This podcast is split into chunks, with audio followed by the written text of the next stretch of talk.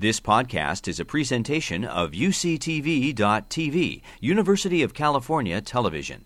Like what you learn, help others discover UCTV podcasts by leaving a comment or rating in iTunes.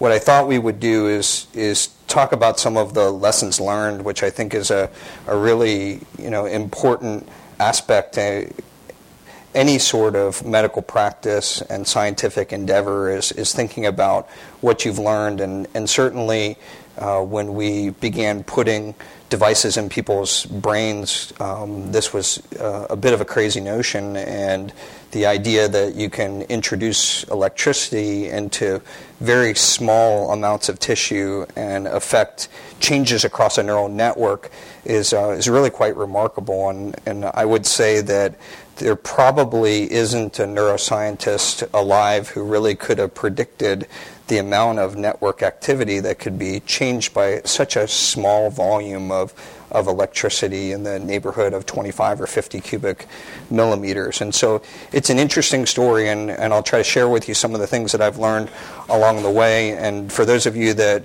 um, went to video rounds last night and um, also uh, stayed for our troubleshooting clinical lessons. There's only a couple of overlap slides here that introduce the topic, and so I apologize in advance for that. So my disclosures, I, am unable um, to uh, to take any money from industry, and so most of the work that you'll see has been supported by either foundations, philanthropy, or the majority of it through uh, grants to the National Institutes of Health, and I'm very grateful for those. Uh, this is my uh, career uh, trajectory, and um, and it really tells the story, I think, nicely about making brains electric. And so, in the left uh, panel, uh, that's me. Uh, when I took my first job at University of Florida and came on as an assistant professor and my chair was very careful in saying you're a polite kid, you write thank you notes, you're you're nice, you're articulate. However, you're sticking things in people's brains, so um, try not to embarrass us. And um, and you know when this sort of goes away, you know you'll you'll find other things to do, but um, but just be a little bit careful. And, and that's how it started. I mean, brain stimulation really starts as sort of a crazy notion uh, patients would come to the office and they really weren't interested. You know, you tell them, okay, well, we're going to drill a couple holes and, you know, record out of your brain and leave something behind. And, yeah, no, I don't think we're going to do that. And so it was actually quite difficult at the beginning to get patients to, to get on the surgical table. But somewhere, you know, mid career, a few years down the road, I got a promotion to associate professor, and people started to say, wait, that's actually kind of cool there's some cool things happening in the awake behaving human, and maybe there's there's something to this, you know, technology. And now, as a professor, it's it's accepted. People travel from all over. They come into the office and they say, you will operate on my father who has whatever. I mean, fill in the Mad Lib, you know, blank, and sometimes even for crazy things. And so um, it's it's definitely changed, you know, sort of from a crazy to a cool notion, and now to you know Cookie Monster and the smoking jacket, a very you know like well of course we're going to we're going to uh, make your brain electric, and so I think it's interesting to talk about this, and I never um, tell this story without. Um, acknowledging our group, and we have an amazing group, and this is our center. Uh, we're in Gainesville, Florida, and it's a 2,000 acre campus at University of Florida, and um, and we uh, double our population during football games. So we don't have 4 million like you guys do, but we see patients from all over, and it's completely patient centric and interdisciplinary and all in the same place. And so it's a really it's a really neat uh, place and, and, very focused on, on the patients, both for clinicians and for, for research. And this is our, our team, and I, I want to really put a shout out to them because they're amazing. These are some of our former fellows and trainees, two of which are now in San Diego, um, and uh, I got to see them last night, which was was great. And we train a lot of fellows. And the other interesting part of the story was is people weren't interested in being trained before, but now we've trained over 30 fellows. We have a new contingent coming in, and we're seeing neurologists, neurosurgeons, psychiatrists, neuropsychiatrists, and now I'm starting to see applications from general internists, geriatricians physical medicine and rehab. And so uh, I think we're beginning to see these bionic procedures and lots of interest uh, across a lot of diseases. So let's talk about where we're going to go today. I, think um, our roadmap is going to be uh, starting with why you would apply electricity to the brain. I think we should cover um, how does it actually work, or how do we think it works? What's the science? Are we evolving now from disorders to starting to think about where these symptoms live in the circuitry? I think it's important that we learn the lesson of understanding adverse events and we have a real opportunity now in unlocking networks and using brain signature patterns to map uh, the future and the future of therapies and to guide other therapies that aren't electric. And then there's a public health challenge. And so that's the story that I'd like to, to tell this morning. And we'll start with why in the world would we put electricity into the brain? And this was a little thing that accidentally happened to Kelly Foote and I. We've been a neurologist neurosurgeon team our whole career. We were actually residents um, together and uh, came back to start the center, and there were only three of us. It was Kelly and myself and one staff member when we came back to do this. And, uh, and so we've done a, a, lot of these procedures over the years, but my wife and his wife sit on the performing arts board in Gainesville, and so they had these TED talks there locally, and somebody dropped out, and they said, well, you know, my wife and his wife said, well, of course, Kelly and Michael will give their little spiel. They've been doing this for over a decade. And, they'll, and we said, okay, sure, we'll give a talk for this. And, and she said, no, no, no, you don't understand. This is a TED talk. I said, well, what's a TED talk? And so we had to look it up and figure out, you know, what, what it was all about. And then we realized that we had really gotten ourselves into some, some hot water. Um, but it actually turned out to be fun. And it, these talks have thesis, you know, or theses to them. And so ours was um, simple your brain controls everything. And we can control your brain. And so I think that's a really important notion. So let's bring that up again. Because when you think about it, it's, it's a very powerful concept. But the concept actually extends to almost anything that we do, whether it's gene therapy or stem cell therapy or pharmacodynamics or, or pharmacological approaches. And so it's important as we do these things and we intervene in real people that we have an ethical guiding principle. And so and that principle should always be that we're trying to alleviate human suffering. And we have to be very careful as we apply these therapies and as we move forward. And that's really what that talk was about. And why would we do this? Well, there are many people suffering. This is a slide from uh, borrowed from Ray Dorsey um, when he was at Hopkins, and now he's back up at Rochester. And he is looking at people above the age of 50 who have Parkinson's disease in the world's eight most populous countries and what's going to happen by the year 2030. And you can see that the amount of people, at least in, in these countries, is going to double. And so the burden is going to get very high. And so as the population ages, we're going to see this in multiple diseases, not just Parkinson, and multiple diseases that might be amenable to neural network modulation. So a lot of people suffering are there therapies that we can deliver that have powerful symptomatic punches like DBS? And so I think the argument could be made that uh, it's important to consider um, these types of therapies if there is a chance to alleviate human suffering. So maybe it's not as crazy as we, we thought it was a decade ago. So, how does it work? What's the science behind this? Well, engineers love this. Um, speak because the brain is really a group of circuits. And in Parkinson's disease and other basal ganglia diseases, which is where I started my career, and I had the great privilege of recording with Mahlon DeLong at Emory University and learning about this family of segregated circuits and how they connect. And we know there's limbic circuits for behavior and associative circuits for thinking, and we know that there's motor circuitry and eye circuitry, and that there are these beautiful thalamocortical loops and actually other loops, even descending loops of basal ganglia and other connections to other important things that bring in other diseases, so not just Parkinson's disease and not just motor features. And if you can understand where these nodes are and understand how they're talking to each other in the awake behaving human, then maybe you can intervene and in some uh, really actually rational scientific way affect a change. And it's very simple, as you can see from this schematic. Uh, what we do is we uh, implant a, a DBS uh, lead. It's just a little straw with some wires in it. It's very simple technology. Currently has four little contacts on the tip, but this will change over time. We cook it to a little extension wire and push it to a, uh, a box. It's uh, basically a battery source, and uh, and we can you know program you know one of thousands of different combinations, and we can put these leads into you know really small structures, you know almost anywhere that we want, gray matter structures, white matter structures, gray-white junctions, and we can try to accommodate um, and try to disrupt the disruption. And so there's a disruption in these diseases that's flowing through these brains, and many of the diseases that we're addressing are actually quite normal. So if they, you go to the doctor, you get an MRI study, MRI looks pretty good to the naked eye, and so there's some functional abnormality that we're trying to address.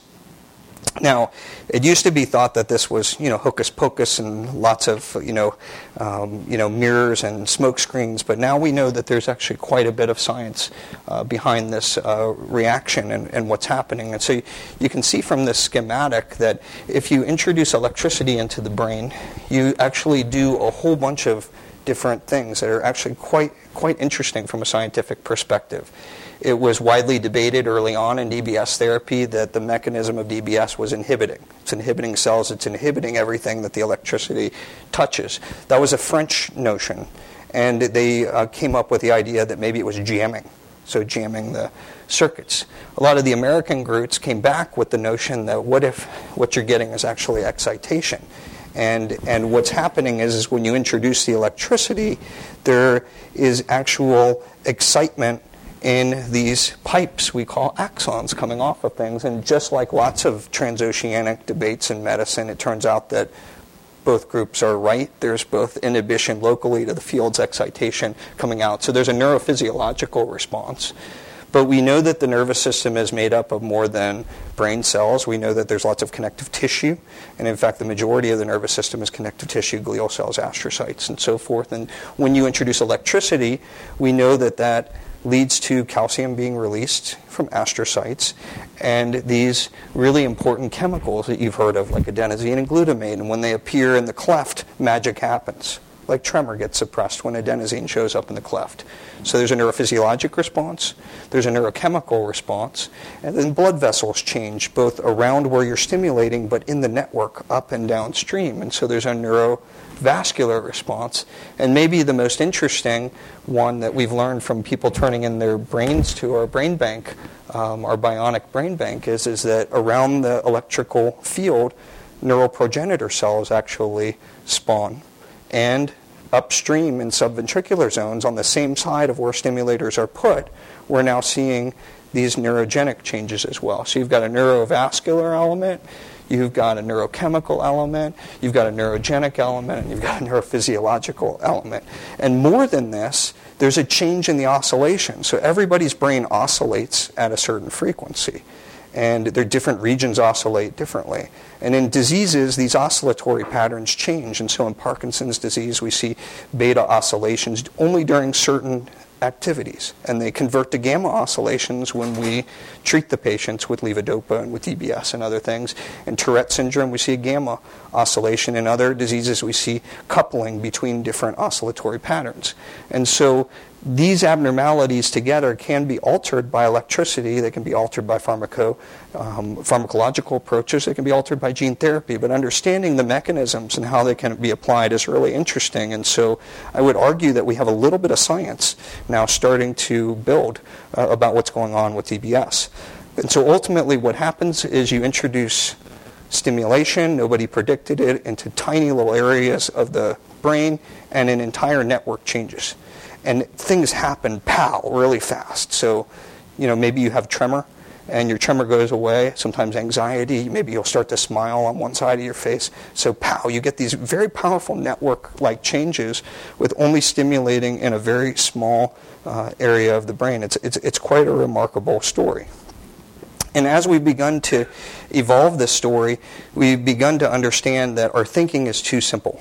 So we think about the FDA, we think about oh, we're going to take a therapy along, we're going to say, okay, I want to give the therapy to Parkinson's disease patients. But not all Parkinson's disease patients are going to be appropriate for this therapy. And in fact, lots of the symptoms, neurological symptoms that most of you are interested in this room, function through certain circuits in the brain. And so perhaps we need to evolve from thinking about disorders to thinking about symptoms and where the individual circuits are operating.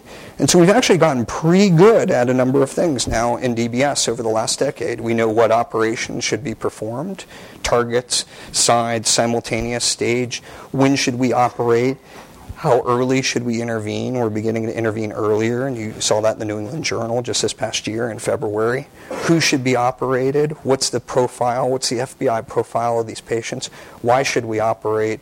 And what's the argument for an individual patient? And so DBS has been really important in that it has allowed people to start thinking in interdisciplinary teams and crossing boundaries. And so this is the typical workup of what happens to a patient who's interested in these types of surgeries. They're seen by large interdisciplinary teams like you have here uh, under the leadership of Dr. Barba and Dr. Litvan and making sure that these patients are screened out and that we understand when we meet and talk about them behind their backs, which is the highest level of care, by the way, meeting about your patients with people in person behind their backs and making sure that you've discussed all aspects of care what is it that they want out of the surgery and can you deliver it? And are you able to get into the right circuitry to bring it forward? And we used to think about how we apply these types of surgeries in very simple terms. So you went through this evaluation and if you weren't a perfect candidate if you didn't pass everything then you didn't get the surgery we now know there are exceptional cases, cases of people that have tremors or dyskinesia or things, but may flunk or have trouble in other areas. Maybe we can intervene and help some of those people. Maybe not everybody is a perfect candidate. And now we're thinking about palliation. You know, and it's a really interesting philosophical concept because some people you know, look at me talking and they say, well, you deal with a lot of people with Parkinson's disease. Isn't everything you do palliation? But we make these people live so long now. And, you know, and can we make them live better lives? You know, can they now sit in a chair because they have so much hyperkinesia they can't sit in a chair and enjoy breakfast or enjoy their spouse, but they may have other issues. And so thinking about what can we do to alleviate human suffering, I think, is a really important thing.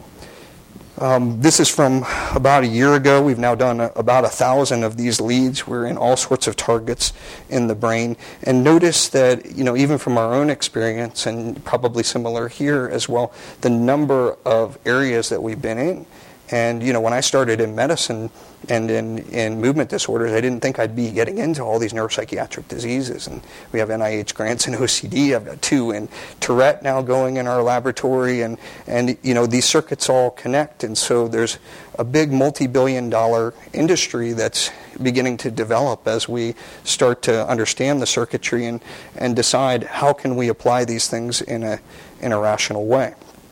Now, not everything is uh, completely straightforward, so let me show you a few cases, and I'll show you both things that work really well, but that we still have a ways to go. And so, on the left panel is our preoperative patient. This is a patient with Parkinson's disease. It's a very powerful therapy for suppressing tremor, for suppressing hyperkinesias, dyskinesias. It even was when we made lesions in people's brains, going back to the time of Bucy and other very famous neurosurgeons who uh, were early on in this um, battle, even the early neurologist Hassler, and lots of the work by Irving Cooper. We do good with a number of things, really good, with tremors and dyskinesias and fluctuations and getting people more on time and levodopa responsiveness, but we still fall short in gait, freezing, balance, speech, and cognition. And these features continue to progress and continue to not respond as well to levodopa, and we're looking at new targets and new approaches. But I would posit that we don't understand the circuitry well enough, and we need to be recording out of more areas of the brain to better understand that circuitry and better guide the therapy. But if you have a patient that has a really bad hyperkinesia, boy, we're getting really good at finding these in the brain. This is a case that was from an old student, John Graff-Radford, who's at the Mayo Clinic now. And these were patients that received um, the early fetal transplants for Parkinson's disease, and the transplants sort of misgrew. We've learned all sorts of interesting things, including the prion-like spread of neurodegenerative disease uh, is the new hot thing. But the problem was is that as these grafts integrated, people got dyskinesia whether they were on the medicine or off, and it was awful dyskinesia. It happened in 56% of the patients in those original trials, and, and the, the most recent trial with Mount Sinai, it was over 50% as well. And so in this case, you can put in a, a stimulator in the pallidum and completely suppress the, the dyskinesia. So, again, a very powerful palliative therapy for some of these patients. And we've gotten good at um, things that are rhythmic. Boy, people like me love to see something like this because, you know, it's rhythmic, it's oscillatory, um, it's a dream, right? So there must be an oscillator in the brain, and so we can record out of multiple areas of the brain. And so he's 89 years old, World War II veteran, um, parenthetically uh, captured Rommel's headquarters during World War II. But he's a journaler, and he really wants to have his right hand back. And normally we wouldn't have done an 89 year old, but in this case, um, he uh, did very well with the procedure, and um, and we would not do a second side because we said oh, this is it's risky enough to do one side in these cases but, uh, but has offered him a good quality of life. And we've gotten pretty good uh, with this disease. Um, however, don't get too excited because there are lots of tremor disorders, thousands of different subtypes of tremor disorders. And if you apply the same technology and the same approach and the same targets and the same nodes, you don't get the same responses. And so this is an example of a patient with multiple sclerosis tremor, known to most of the people who uh, practice movement disorders as maybe the nastiest tremor in clinical medicine. It's because when you look at it, there are multiple frequencies that are at work here, meaning there's multiple oscillators. And so this is an NIH project from um, Kelly Foote, who's our neurosurgeon, um, that's just completed. This was the first patient through that trial. And what he does is he actually instruments two different regions of the brain looking for a pallidal oscillator, globus pallidus, and a thalamic cerebellar oscillator, trying to shut down the tremor. And uh, some of these patients have done really well, but some of them have not, partially because of the progressive nature of the disease and because they they become more disabled by the ataxia, which is different than the tremor, lives in a different circuitry. Not so good at that. So we've done a number of these palliative cases in spinocerebellar ataxias, MS tremor, Holmes tremor, dystonic tremors, fragile X. Results have not been as brisk as we've seen in other diseases. So what does that tell us? Do we claim success because we write articles about them? No, it means we've got to unlock the circuitry and try to do better and understand those diseases better. Another area, a target of opportunity, has been dystonia where agonist and antagonistic muscles fight against each other and land sufferers in uh, really abnormal postures, and sometimes the movements overflow from body part to body part and uh, can lead to contractures. And we now know in these children that we try to get to these kids before they get contractures, like you can see this fella here on the left preoperatively. He's normal until age five or six has a very rapid progression of his dystonia, and actually he has the DYT1 allele, which is the old-fashioned Oppenheim's dystonia or torsion dystonia, the first genetic allele that was described uh, for dystonia. Now there's over 20 uh, genetic uh, dystonias, and some of the patients have very brisk responses, and he actually has had a good response, except for his contractures, uh, which we can't reverse and uh, have to work with him in an orthopedic sense to try to get him back on his feet. It's not a perfect therapy. Uh, he's probably going to be left with stimulators for the rest of his life, but uh, but he will get stimulated and he will have a slow change and so what happens is, is that he slowly changes. So we started operating on these guys 10 years ago. We put the stimulators in and nothing happens for like a month or six weeks. And we say, oh my God, you know, what, we went through this operation and nothing's happening. Then we start getting calls, you know, from mom.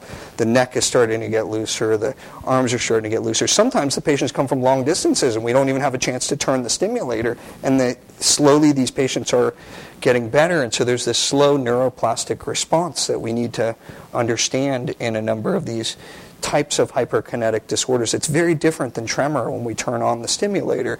And in the case of, in a minority of these cases, not all of these cases, the kids are going to wake up one day and they're going to say, "Mom, I think I can walk." You know, and they're going to throw away their wheelchair and get on the school bus and walk. And this kid did. And not every kid has a miracle story like that.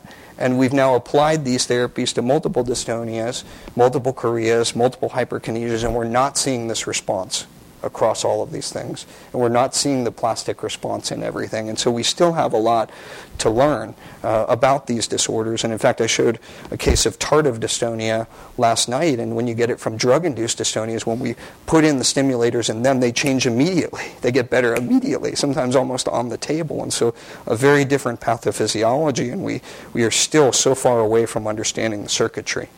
We be, yes, sure. Are these, is the stimulation always in the same place? I mean, if you've got an MS tremor, stimulating STN in that case as well? Uh, it depends, and so classically, most people start in the in the old VL, uh, ventrolateral thalamic region, and VIM, depending on which terminology for most tremors. Now people have stimulated in STN. Some people have even stimulated in pallidum. In the case that that um, I showed you, all of the cases we've done in just VIM have been ultimate failures. They haven't been able to maintain benefit. The idea of that patent and that NIH grant was putting it in two different tremor generators because there's more than one tremor, and then trying to suppress it. So there was a pallidal and a thalamic, if that makes sense. But we're not getting feedback on these, as I'll show you later in the talk. We're now getting real time feedback on some of our research cases. We don't know what's going on physiologically in the circuit, and we don't have an upper or a downstream marker. We've got one dumb blind lead that is leading to a real change, and so we need to understand that better. Does that make sense? So, um, neuropsychiatric diseases, if we look at the World Health Organization, they measure disability on this daily adjusted life year. Look at what's on top of cardiovascular, malignant neoplasm injuries. What's the, the biggest loss of DALYs? It's neuropsychiatric diseases. And so you can now understand why so many people are interested in intervening. Uh, we got involved, uh, we had a little R21 a number of years ago. Um, looking at um, OCD, and this was uh, the first case that we did. And you can see in the left panel pre and post operatively. This is a patient from Davenport, Iowa. We did six cases that came from all over the country. It was a really interesting experience. Uh, my first foray into neuropsychiatric disease. She won't sit down. Um, she makes me put on sterile gloves to examine her. She tells me I put on the sterile gloves wrong, which I say, well, you're probably right. I'm just a neurologist. You got to give me a break and um, and she uh, is afraid of blood and contamination. Her husband, uh, when he comes home at night, he has to pull the car in the garage and empty out all the groceries like a sterile container, you, like you would do across a threshold, go into a decontamination shower, strip all his clothing off before he's allowed to come in. It becomes completely disabling. It's like Howard Hughes disease for these uh, patients. And this is a limbic circuitry. And so in these cases, we've been stimulating in the nucleus accumbens and nucleus accumbens outflow uh, region. And you can see she's actually, uh, about two thirds of these patients return back to almost normal life. They have complete insight, which was a great thing that I learned about stimulation surgery. When you operate on people that have complete insight, like they know when they're scrubbing their baby raw that they're doing something wrong, if you actually fix them because they have the insight, they're able to reintegrate. Whereas Tourette patients don't have that same amount of insight. So you can make all their tics go away, but whether they'll socially reintegrate is a totally different issue. And so these are issues we didn't understand when we got into neuropsychiatric disease, but we did see these really cool uh, contralateral smiles to the stimulation, and the patients could, could, get euphoric for the residents and medical students. This paper was rejected so many times, I can't tell you. Um, you know, the, the, the angst that happened, but it turns out that it's now been replicated on almost every continent and is a well known response that you can stimulate in this region and get euphoria and smile. And it's a limbic motor connection. So that means if you turn up the juice, they don't keep pulling. So it's not, it's not a, a corticospinal capsular effect. It actually goes away. It only happens in the middle of the bell curve. And so again, we're into these limbic motor regions. Um, here's an example of a, a patient like this.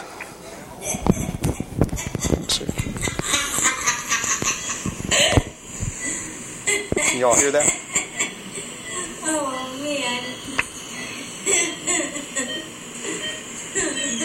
So it starts out as a unilateral smile, spreads to become a bilateral Describe smile. what you're feeling right but now. a very euphoric response. I feel happy.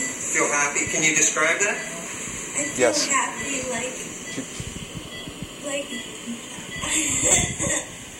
like someone just called me and told me that I So- won a cruise. I feel happy like someone just called me. And told me I want a cruise. So an acute effect that doesn't last, you know, it doesn't last. It actually habituates over a number of weeks and months after the surgery. But again, you're into this limbic circuitry, and the the generalized function, as measured by psychiatrists, tell me this is sort of unheard of to be on the left side of the curve and actually shift to become more functional. And so that's the goal to alleviate suffering. And we're evolving this goal from you know starting to look at things not as the disorders but as the individual symptoms. And so I would argue that when you look at these patients, stop asking the question, what is the DBS target? Ask the patient what's the bothersome symptom or group of symptoms, and then understand whether we can deliver as we understand the circuitry.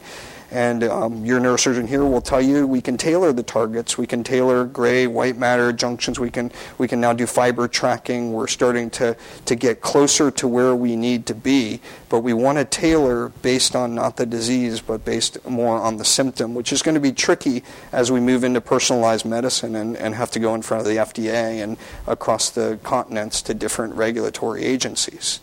Now, when you're tailoring, you have to remember there's a lot of places you can hit. This was from an old um, editorial um, that was a very unpopular editorial at the time because it was widely assumed that subthalamic nucleus stimulation was the best um, stimulation for Parkinson's disease, and people just sort of abandoned uh, GPI when they learned they could do it without making everybody um, hemiballistic. And you can see we even painted a little black eye onto the GPI. But you know, for the students and for the residents, it's really important to know that that there's dogma and there's data, and and it's important to know that now there have been multiple randomized target comparisons that have actually shown for motor benefit across these, both in unilateral and in bilateral and across continents, you know, across the world, it's now been replicated that, that the motor function is about the same, whether you use either target. So big, you know, shocking thing, and it keeps showing up as the same. And so there are target-specific differences in unilateral versus bilateral, and things that we can take advantage of. And so, for example, this was the, from the, a subset of the randomized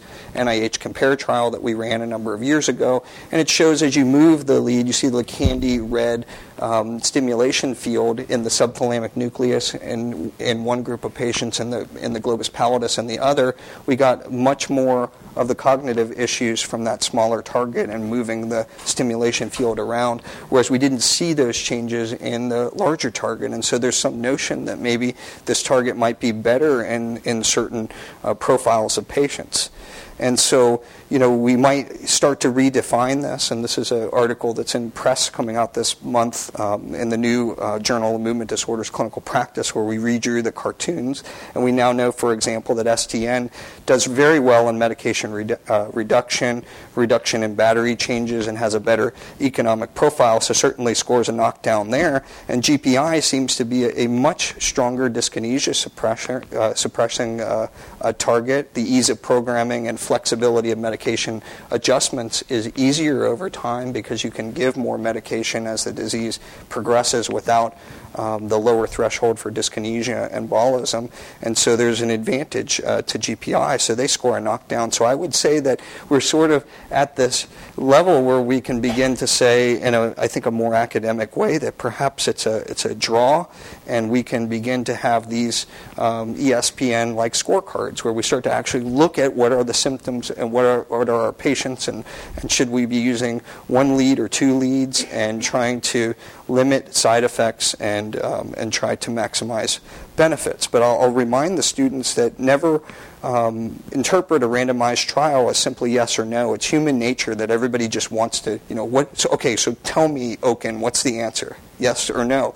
But really, it's not that simple. So if you look at the cohort that was analyzed, been analyzed many times from that NIH cohort, if you look at a unilateral lead in subthalamic nucleus versus GPI, and you look at the dotted line here as GPI, it's very clear that a single GPI lead improves your quality of life much more than an STN lead. And when you get your second STN lead, the, the, the lines will converge again. And so if you have an elderly patient or somebody that you want bang for your buck, you know, perhaps even though they tie on the main you know, outcomes, there's a reason to start thinking about tailoring for an individual patient. And we now do FBI target profiling. And so we're looking at things like balance issues. We're looking at medication reduction. We're looking at economic profiles. We're looking at cognitive issues. All of these things should be taken into account, you know, perhaps if you're looking at trying to decide uh, which of the targets is better. We also know that these are complex behavioral syndromes, and we've learned a great lesson that you can get these impulse control disorders, gambling, shopping, hypersexuality. I mean, more than normal, right? We, we all have these, right? But, um, but these patients get them very severely in these diseases, and it's been argued that you just implant them with a stimulator and you know you're going to reduce the medications potentially and make these go away. And it turns out that uh, there's been two papers one by one of our medical students sarah moon and, uh, and another uh, by kim in korea that have exactly the same findings showing that lots of these patients have these issues when they go into surgery. We tend to operate on younger patients. Younger patients have more of these dopamine addiction or impulse control problems. And after surgery, we can see patients who don't change, but even patients that worsen or have de novo cases. And so we can actually precipitate uh, with our care some of these issues emerging. And so the, the story is not over. And in fact, these patients require lots of long term care. So I think it's important that we talk about understanding better the adverse events that may come up from surgery. And remember, we're sticking this lead into the brain, and so this is one of the brains that was turned into our bank. And you can see we push through the tissue, and because we push through the tissue, there's going to be a surgical lesion effect. Some people call it a micro lesion effect. Um, some people uh, uh, call it an implantation effect.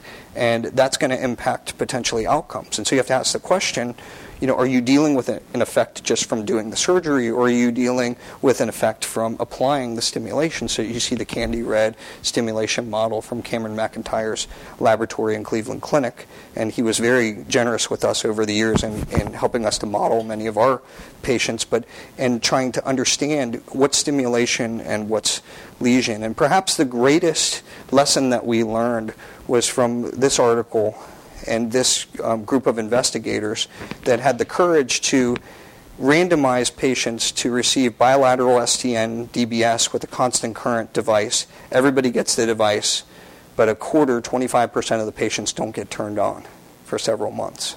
So a bit of a courageous experiment. And, and what did we learn as a group? Well, we learned some really interesting things. Like just by putting the leads in, you get two more hours of on time. And so in Parkinson's disease, that's the name of the game, right? So it's, it's this bizarre thing for the medical students where you take this medicine and you feel on and you're able to perform better and your motor gets better and many of your non-motor symptoms get better and so we call that ons and so if we can get more hours of on time which you know becomes harder and harder as you live with parkinson's disease then that's a win and so what happens is, is in both groups so they got two hours of increased on time just by putting the leads in. We didn't even turn them on. So, you know, that's remarkable. So there's some sort of micro lesion uh, effect that's going on beyond the placebo and nocebo and placebo effects that happen that have been calculated. We see improvements in motor function that got even better when we turned the device on. So certainly the device was better than just the lesion. But the most interesting thing was this this little graph that shows that the lesion the implantation only and the stimulation did exactly the same thing at the three month time point when uh, a quarter of those patients were off and then when they were both on. So that tells us that their verbal fluency, the most common cognitive side effect of DBS, was present whether they turned the DBS on or not. So it has something to do with the actual implantation of the device, whether it's trajectory, whether it's, it's uh, other factors, whether it's going through caudate nucleus has been suggested. I don't know. Uh, but there is definitely a surgical price to be paid for, for, uh, for doing these types of procedures. We've also learned important lessons about tolerance and disease progression. And remember, when you, when you put electricity into the brain, what happens is, is you're changing the neural network. And over time, if the patients get worse, which is going to happen when you're dealing with degenerative diseases, you have to ask the question are, are they worse because the disease progressed, or are they worse because the brain is really smart and it's tired of this chronic continuous stimulation that you're showering upon it? And so this was a great little, very simple summer project by one of our medical students who's now a, resident at University of Pennsylvania. And he looked at three years of all of our DBS patients and it showed that at three years, in controls and in patients with DBS, essential tremor gets worse. So the tremor gets worse no matter what you do. And when you turn it off to on, you get the same amount of benefit. So you're still getting better, but the tremor is actually getting worse. So we're seeing a disease progression. So the 10 or 15 percent of what we see in the literature as being called tolerance is actually disease progression. And this is very different than Parkinson's disease. The same curve in Parkinson's disease doesn't exist. When we suppress tremor, we suppress it forever. It must be a different circuitry. Now, if it was tolerance, what would happen is you would see uh, these two lines converging together, and you would no longer see this off to on benefit. We saw that in one patient, and when we looked carefully, the lead was migrated. It was in the wrong place. So, so this again is kind of interesting because you would have predicted that the brain was going to start to outsmart the stim, but it looks like a lot of what we're seeing in some of these diseases is, is, is certainly due to the disease progression. Now, I think it's very exciting and getting into the networks. And we're very interested in recording, and our newest project in the lab is recording and, and stimulating in multiple areas to try to capture the network in one disease. And then we have another project we're hoping to go into multiple neuropsychiatric diseases based on this model in Tourette. And we became interested in Tourette because Tourette is perfect for this. It's a paroxysmal disease, right? It's some sort of electrical activity pattern that just comes up randomly semi randomly and causes these tics. And we figured, well, if we can glom onto that, we can teach a neurological device to respond to these abnormal electrical patterns as they emerge. And so this is a patient um, that was in our, our first uh, NIH trial with, uh, with Tourette, with human Tourette, and she has a special device that's completely contained within her head. No battery here. The battery's up here, goes into the into the brain. It was manufactured by NeuroPace and, and, um, and slightly changed for this study. And we're getting real electrophysiology, local field potentials, groups of dendrites in real time. But what we did as the first proof of principle was we had these patients, very severe Tourette patients. You can see all the medications that they're on. This is what she looks like at baseline. Many of them have self injurious behavior, all sorts of other comorbid issues, coprolalia uh, in a number of these patients, uh, the abnormal vocalizations, and the abnormal tics. This is what we do typically in DBS. We just turn it on and forget it, right? Continuous stimulation. We actually put these patients randomly on schedules. And so in this, her schedule was 16 seconds on, 120 seconds off. And many of the patients had, you know, the same response that they had with turning the device chronically on. And so the brain responded to a non continuous stimulation paradigm, which is one step away from can we develop and understand what are the brain patterns both in the operating room when we're recording from single cells, which we've been doing now, and in the clinic, getting these local field potentials in this awake behaving young woman and say what is changing in that brain and can I teach the device within the network to respond to the brain? And so that's what we're interested in doing now. And so this is work from Nick Maling, who got his PhD based on this work a couple of weeks ago. So we're very proud of Nick. And this is before DBS. These are the local field potentials.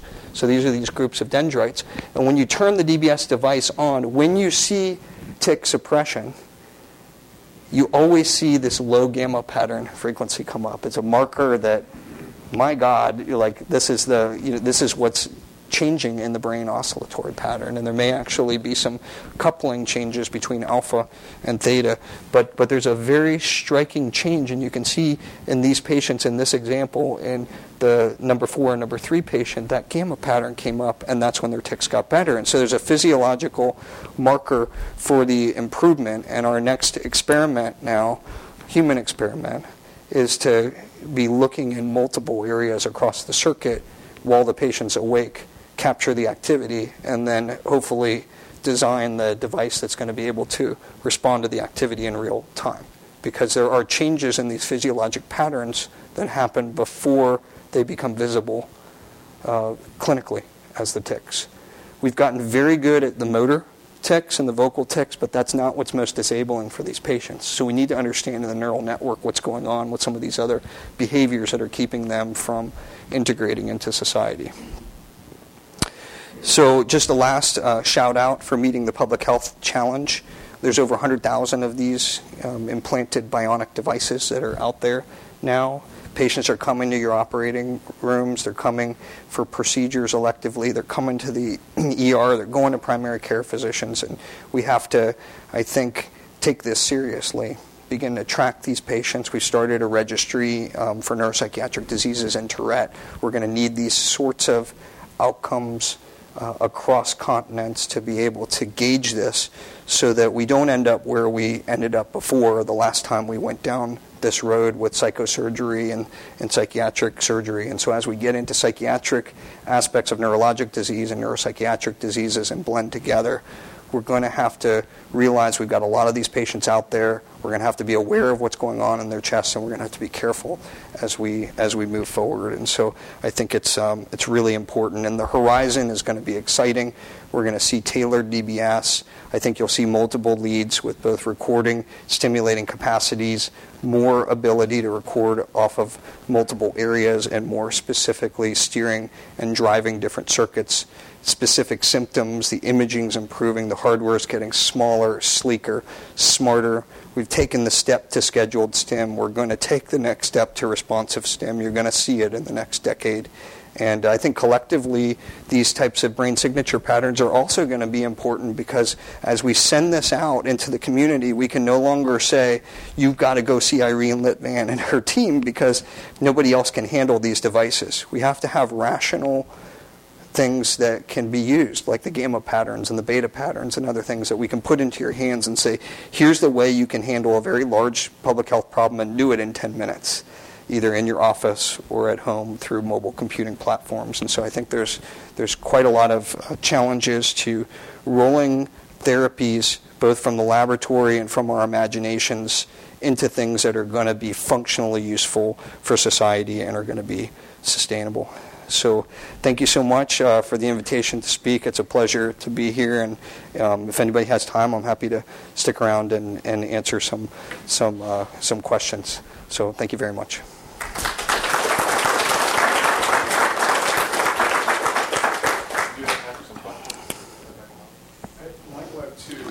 The first is when you look, when you do the autopsies, when you do the brain evaluation, do you see evidence of injury in the locus of the electrode stimulation?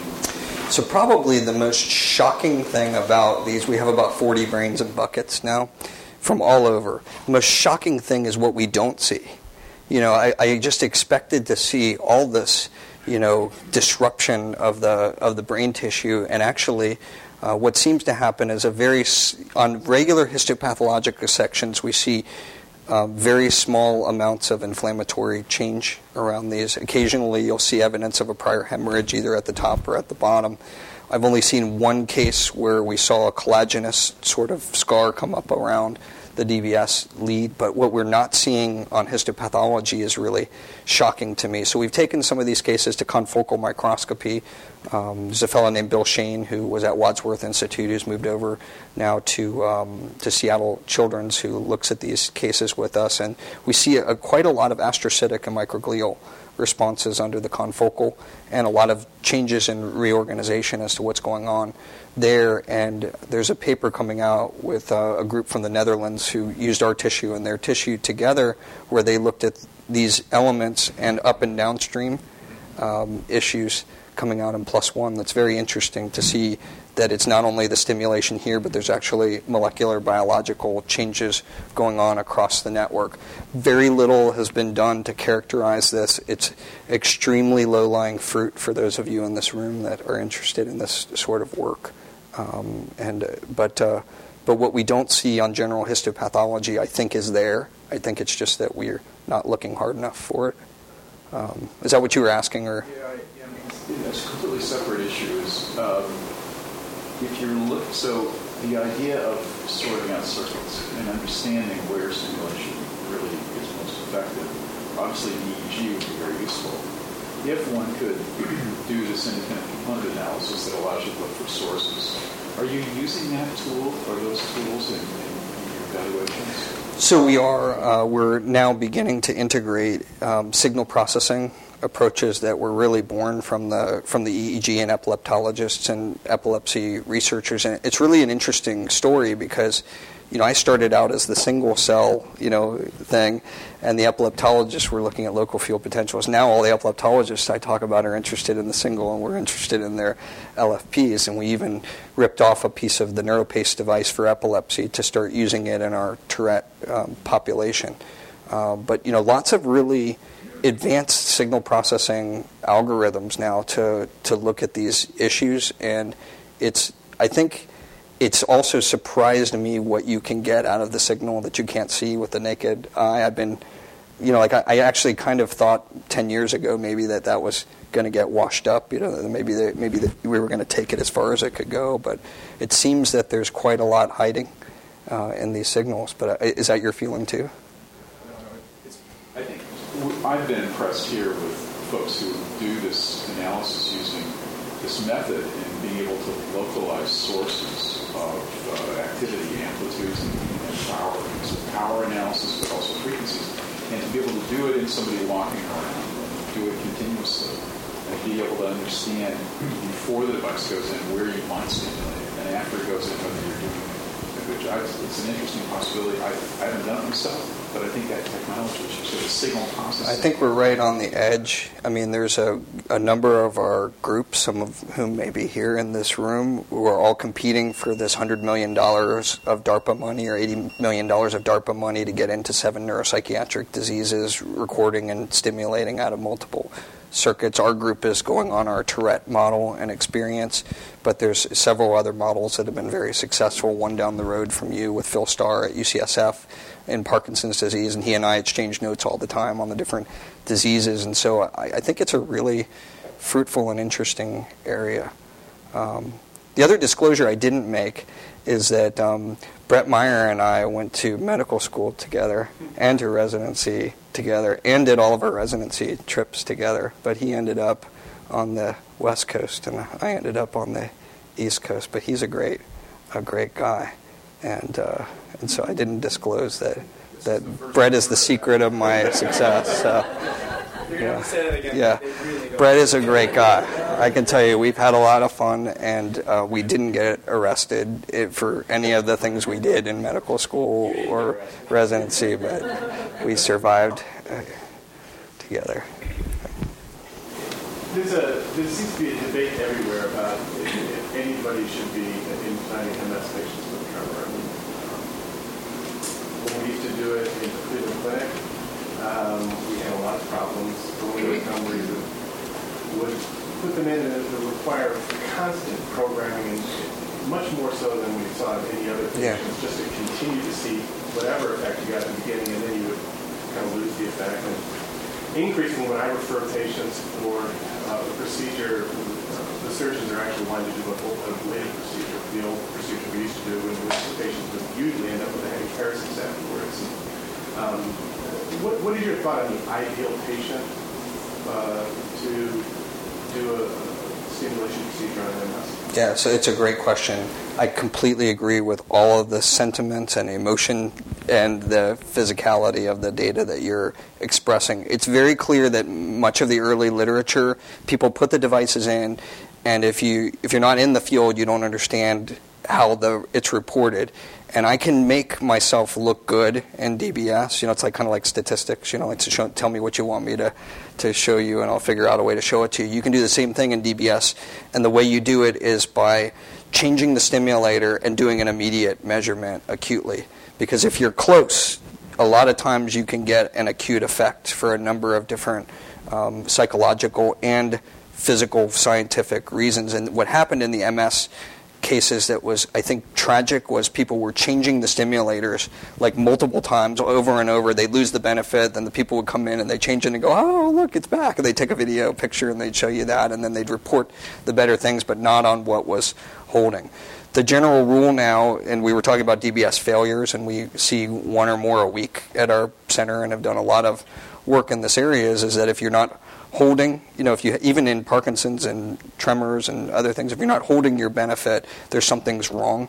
You know, either with the location of the electrode, um, it's usually a location issue or some other hardware-related issue.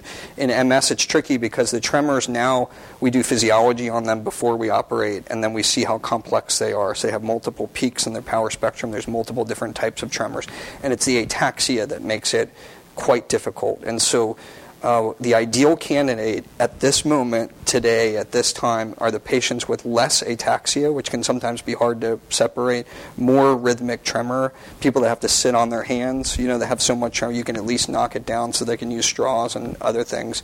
But like the first case that I showed you, um, is a little bit deceiving because she did well because she had a lot of tremor. She had two different types of tremors, but not a lot of ataxia.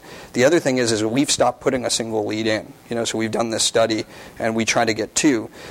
MS patients oftentimes have a proximal segment involved, and when you examine patients in the clinic for tremor, the best outcomes are the patients who are distal because of the somatotopy in the brain. And if you're in thalamus, thalamus is like an onion skin.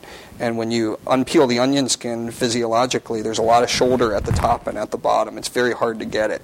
So, how do you get it? We can heat up a lead, a lesion probe, and get a whole bunch of tissue. You get a lot more tissue with a lesion. So, that there is logic to thinking about lesion therapy for these patients. Or you can try to guide into multiple circuits in multiple regions. And so it's region, it's exam, it's presence of ataxia, and then it's primary versus secondary MS. And a lot of the secondary progressive MS cases are having trouble in a lot of other areas, and then you add a stimulator, and sometimes you can push them over. So how sick they are in general disability also affects their their um, their outcome. And what do they want to get out of it? Do they want to be perfect, or do they want to just be able to eat a little bit and drink out of a straw and, and have a little bit of palliation. And so it's really a tricky story. Um, but we don't operate on everybody. Very selective. Do you guys have any data on the autopsy cases of what happens to synuclein deposition on the treated side? Increased, decreased? So um, that is a terrific question and we have just turned over the, um, a few of these brains to a researcher named Ben uh, Giasson, uh, who works with Todd Golde in our Alzheimer's Center, and they're interested in just that question. So um, stay tuned. They're, they're actually looking at a few to see, see what, the, what the pattern of spread is. I'm skeptical, but, uh, but I think it's a good enough scientific question to look, look at it, and a lot of the things that I'm skeptical at end up being the most exciting. So I also realize that. Uh, well, right now we're just looking at what we got, you know, because this tissue is hard to get. The other thing is, is we have some cases that are only unilateral, and so that's that lends itself to the, you know, to looking at sides, you know, side to side comparisons. Um, so I don't know. It'd be interesting to see what they come up with. Um, finding that the astrocytes are accumulating, is there some concern now in the ALS uh, literature? Uh, there's some concern that the stimulation changes the astrocyte and some unknown factor.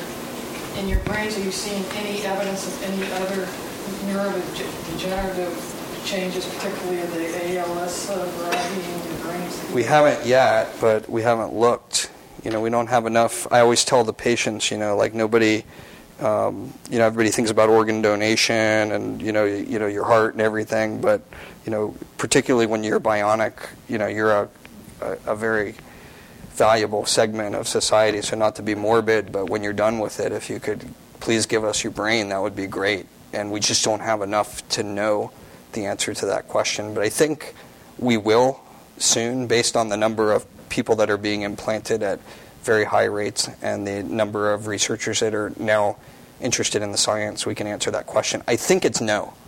I don't think there's a lot of badness coming out. I don't know if that's a scientific word, but I don't think it's going to be as um, as bad. But I do think there's going to be changes that might not be positive. my follow-up question: Any plans for like gene expression uh, work like in your when you implant them and what is alterable stimulation? Yes, there's a number of groups working on that, both in combination and separately, but I haven't seen anything good yet. So if you can quickly do it, you could be right on top of the nature of medicine with it. It needs to be done. Thank you. You've been listening to a podcast by University of California Television. For more information about this program or UCTV, visit us online at uctv.tv.